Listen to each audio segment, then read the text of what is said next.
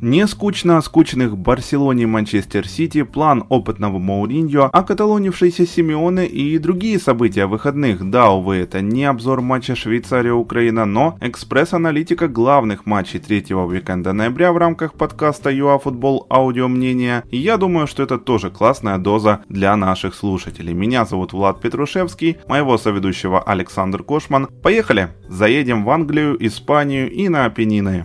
Всем привет!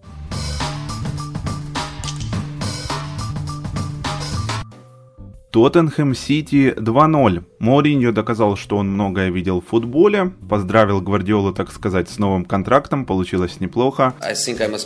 Лично я увидел стерильный контроль горожан, непонимание между ними на всех третьих поля, и это расстроило. А порадовал меня уже острый и грамотный Тоттенхэм, симбиоз Хойберга и Индомбеля в роли атакующего хавбека, Кейн, который раздает в кайф из глубины, как будто он всю жизнь это делал, а не играл на острие. Эм, в общем, что еще? Дебрюйне в этом поединке лупил в защитников, не понимал правил и не поспевал в итоге за авторами голов. И вообще не помогал Гвардиоле. Только вдумайтесь, самый свой явный момент у чужих ворот хозяева создали на 90-й минуте. А статистика общая за последние два матча это вообще песня. У Шпор 7 ударов, 5 в створ и 4 гола. У горожан 40 выстрелов, 10 в рамку и 0 голов.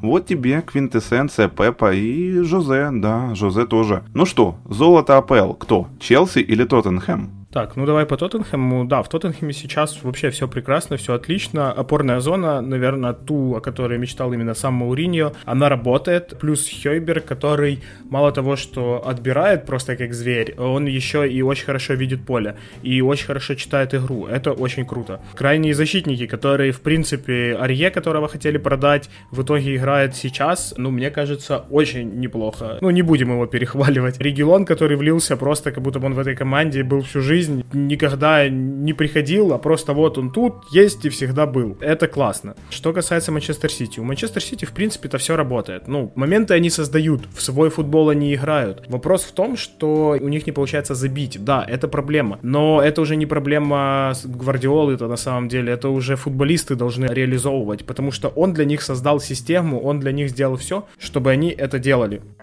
Вот это поворот! Все, пожалуйста, реализовывайте, создавайте, показывайте игру. Они сейчас это не делают. Это единственная проблема. Будет немного везения, у Гвардиолы пойдет все хорошо. Ему надо просто, наверное, чуть-чуть отойти от своих каких-то регалий и перестроиться под какие-то матчи, вот немного отойти от своего футбола, вот чуть-чуть, буквально капельку, для того, чтобы игроки почувствовали некую свободу, и тогда, я думаю, все получится. Ну и Тоттенхэм, который сейчас на первом месте, но надо не забывать, что Ливерпуль идет достаточно в хорошем темпе. Мауриньо показывает свой уровень прямо сейчас. И, наверное, по руке быстро скажу, которая была у Жезуса, как по мне, чистая рука. То есть, если мы посмотрим достаточное количество повторов, то мы увидим, что Жезус сначала играет рукой, не плечом, а именно рукой, потом корпусом, корпусом потом коленом. И при всем при этом интересно, что Калверт Льюин забил столько же, сколько весь Манчестер Сити, а Сон столько же, сколько весь лондонский Арсенал.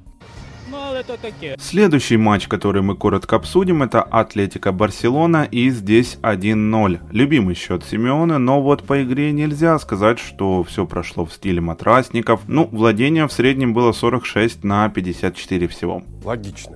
Не правда ли? Сразу скажем, что дуэли Суарес-Месси мы не увидели. Луис на поле Ванда Метрополитана не появился. Наверное, радоваться Барса может пока только тому, что Реал тоже потерял очки. Они бились, э, пытались, катали, а в итоге Терштеген оформил очередные плюс один в копилку привозов голкиперов last time. Месси неудачно разменял восьмую сотню матчей за клуб, а Пике и Серхи Роберто с ноги просто выбивают дверь в лазарет и пропустят далеко не только матч с киевским «Динамо». Да, если мы берем Атлетика, то они действительно они не парковали автобус, они атаковали, они в принципе пытались создавать моменты, что похвально для команды вообще Симеоны. Но тут надо понимать, наверное, еще тот момент, что Барселона-то не играет в тот футбол, который она играла всегда.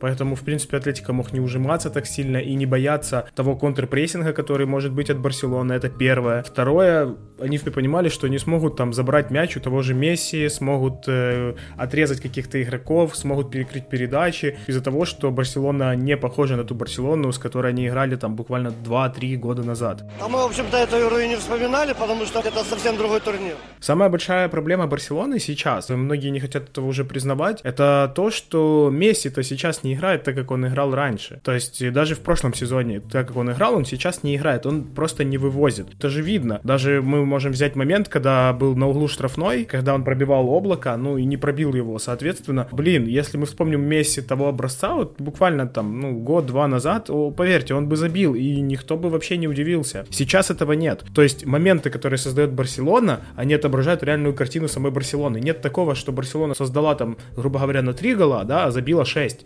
Нет такого, потому что нет Месси.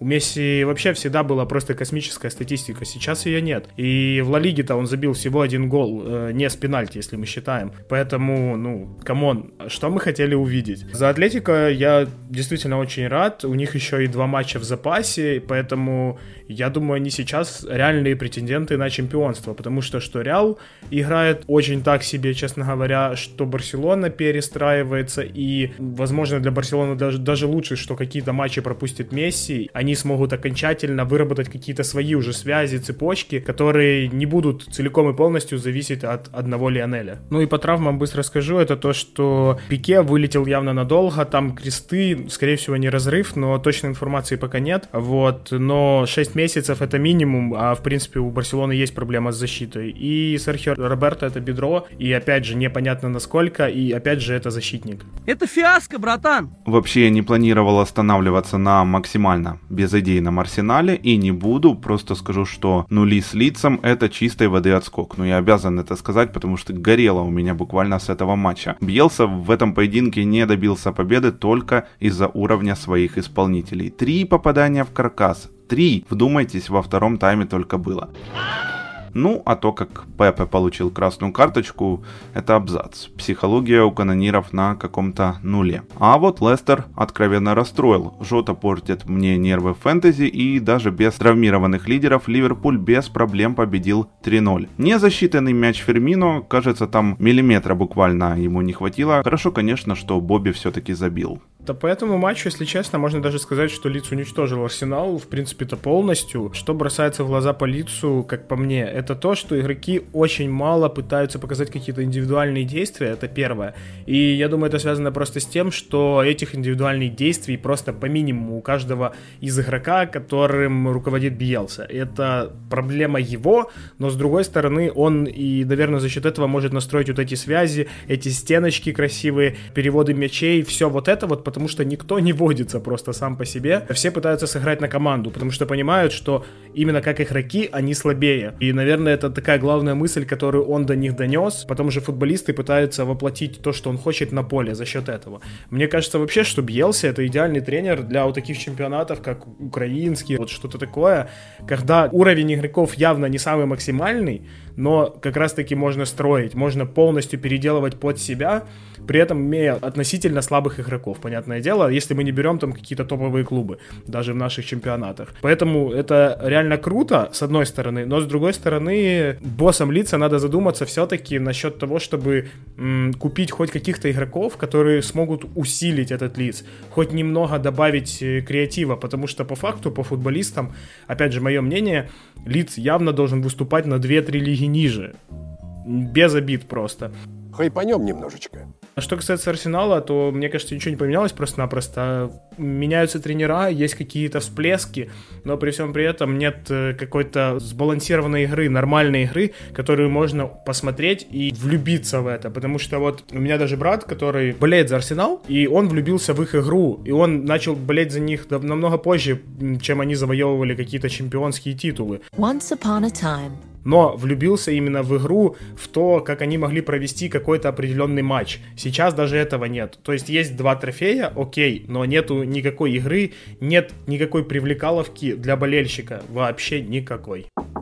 Златан Ибрагимович – первый футболист в истории Милана, который забил в восьми матчах серии А подряд. Зев спустился с небес. Мне лично хочется, чтобы Россонери такими темпами просто взяли золото на фоне проблем Интера, Ювентуса, других конкурентов, хотя Рома прет достаточно прилично, но все-таки сейчас то, как раскрывается Милан, это просто потрясающе. Можно сюда добавить хоть и слабого, но все-таки полагающегося на сильные стороны своих игроков Пиоли, кое-то веки спокойствия в руководстве и раздевалке. Вопрос, опять же, до какого времени это будет происходить, потому что рангник для меня лично маячил на горизонте очень прилично. Но не получилось. Но фактор Златана, я думаю, ключевой. Сначала он забил головой, там было вообще больше 10 метров до ворот. Затем швед доказал, что он бог штрафной площадки, он перестроился максимально. И мог быть э, хитрик в этом матче, но третий гол Златана отменили.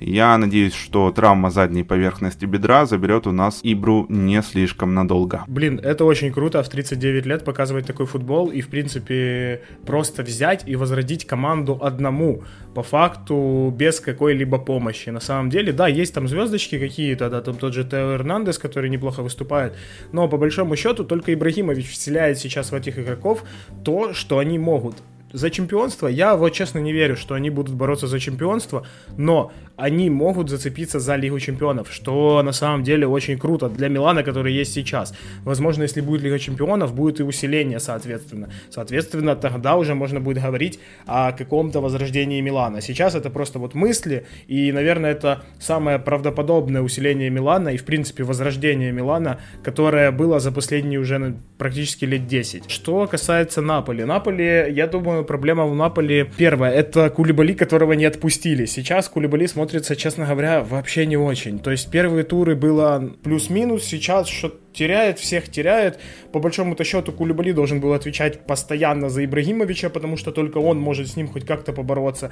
Но по большому счету он только разводил плечами, особенно после второго гола. Давайте просто понаблюдаем. Я думаю, вот именно в серии А надо подождать э, хотя бы еще туров 10, чтобы что-то говорить. И еще про Ибрагимовича скажу, это то, что человек в своем возрасте после травмы крестов все равно смог поднять этот Милан, вернуться, при том еще из МЛС, ну, это просто нереально. И вот этим вот он и подкупает. И плюс это, наверное, очень большой такой и жирный в том, что он смог, а, вернуться, и, б, ему намного больше, чем тому же Роналду и Месси.